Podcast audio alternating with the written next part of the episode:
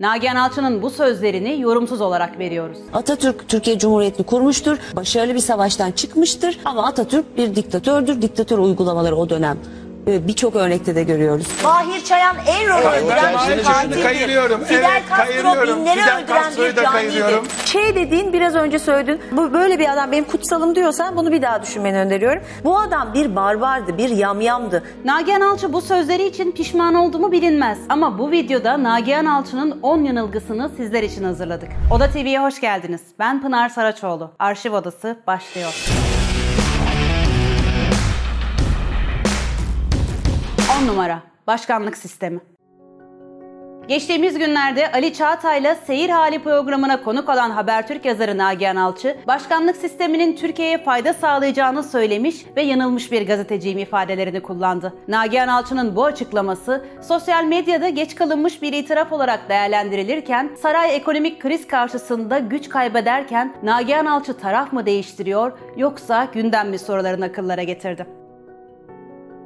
9 numara Anayasa Habertürk yazarı Nagihan Alçı 2 Mayıs 2019'daki köşesinde şu satırlara yer vermişti. Zühtü Arslan başkanlığındaki Anayasa Mahkemesi Kurumu'nun 2019-2023 döneminde vereceği kararlarla Türkiye'yi özgürlükçü hukuk devleti olma rotasına doğru çekeceğine kalpten inanıyorum. 23 Mayıs 2019'daki köşesinde ise tüm okurlarımdan özür dilerim. Yanılmışım ifadelerine yer verdi. Yazının detayında ise şu satırlar yer alıyordu. Zühtü Arslan ve Anayasa Mahkemesi'ne güvenmiş ve inanmıştım. Anayasa Mahkemesi'nin dünkü Osman Kavala kararından sonra artık bu yazdıklarımın tam tersini düşünüyorum diyerek okurlarından özür diledi. 8 numara 4 bir taraf yanılgısı. CNN Türk'te yayınlanan 4 bir taraf programı 30 Mart 2014 seçimlerinden önceki son yayınında yine çok tartışılacak diyaloglara sahne oldu. Programda Kadri Gürsel, Cumhuriyet Gazetesi'nin rütük yasağı hakkındaki açıklamasını okudu. Nazlı Ilıcak bu açıklamayı alkışlarken Gürsel'in yayın yasağını deldiğini ifade eden Nagihan Alçı, ben bu programda vatan hainleriyle olmaktan büyük esef duyuyorum açıklamasında bulundu. 7 numara Fethullah Gülen yanılgısı.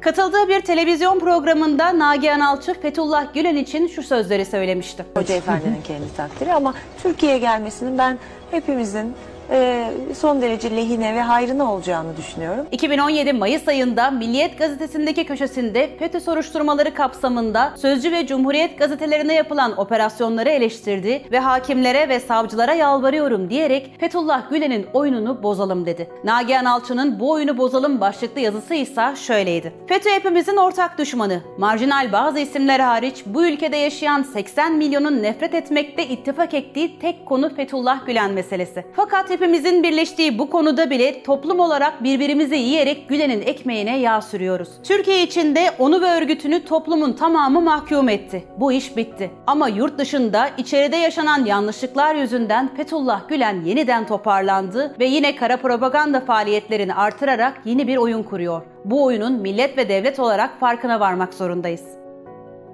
6 numara Kabataş yalanı. Nagihan Alçı katıldığı bir televizyon programında Kabataş'ta genç bir kadının sırf başörtüsü olduğu için vandallar tarafından şiddete uğradığını anlattı. Fakat bu iddiaların yalan olduğu ortaya çıktı. Bir 25 yaşında gencecik hanım sırf başörtüsü taktığı için sokakta yüzlerce kişiden oluşan bir vandal grubun ortasında kaldı. 5 numara Ergenekon'un var olduğunu iddia etti.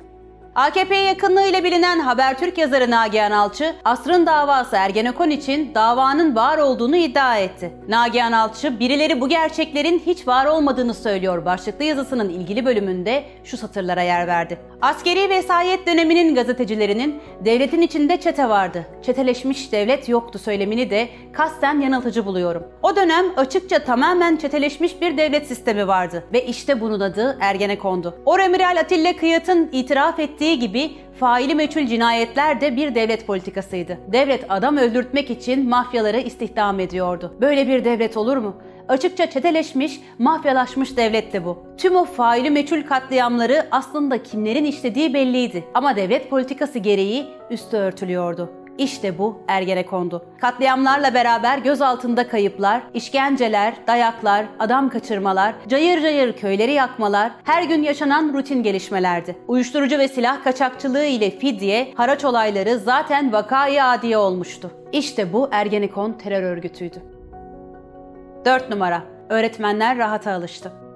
Nagihan Alçı'nın Habertürk'teki köşesinde öğretmenler rahata alıştı ifadesi tepki topladı. Alçı ise şu şekilde kendini savundu. Yazımdaki bir cümle öğretmenleri rahatsız etmiş. Benim için öğretmenlerimiz çok kıymetlidir. Ailesinde de öğretmen büyükleri olan bir insanım. Hem babaannem Fikriye Alçı hem de kayınvalidem Şerife Kütahyalı emekli öğretmen. Babaannem yıllarca ilkokul çocuklarına emek vermiş. Kayınvalidem ise matematik alanında yüzlerce çocuk yetiştirmiş bir cumhuriyet öğretmeni. Öğretmenlerin yaşadıkları sıkıntıların, çektikleri zorluk zorlukların, verdikleri emeklerin yakın şahidiyim. Hakları ödenmez ifadelerini kullandı.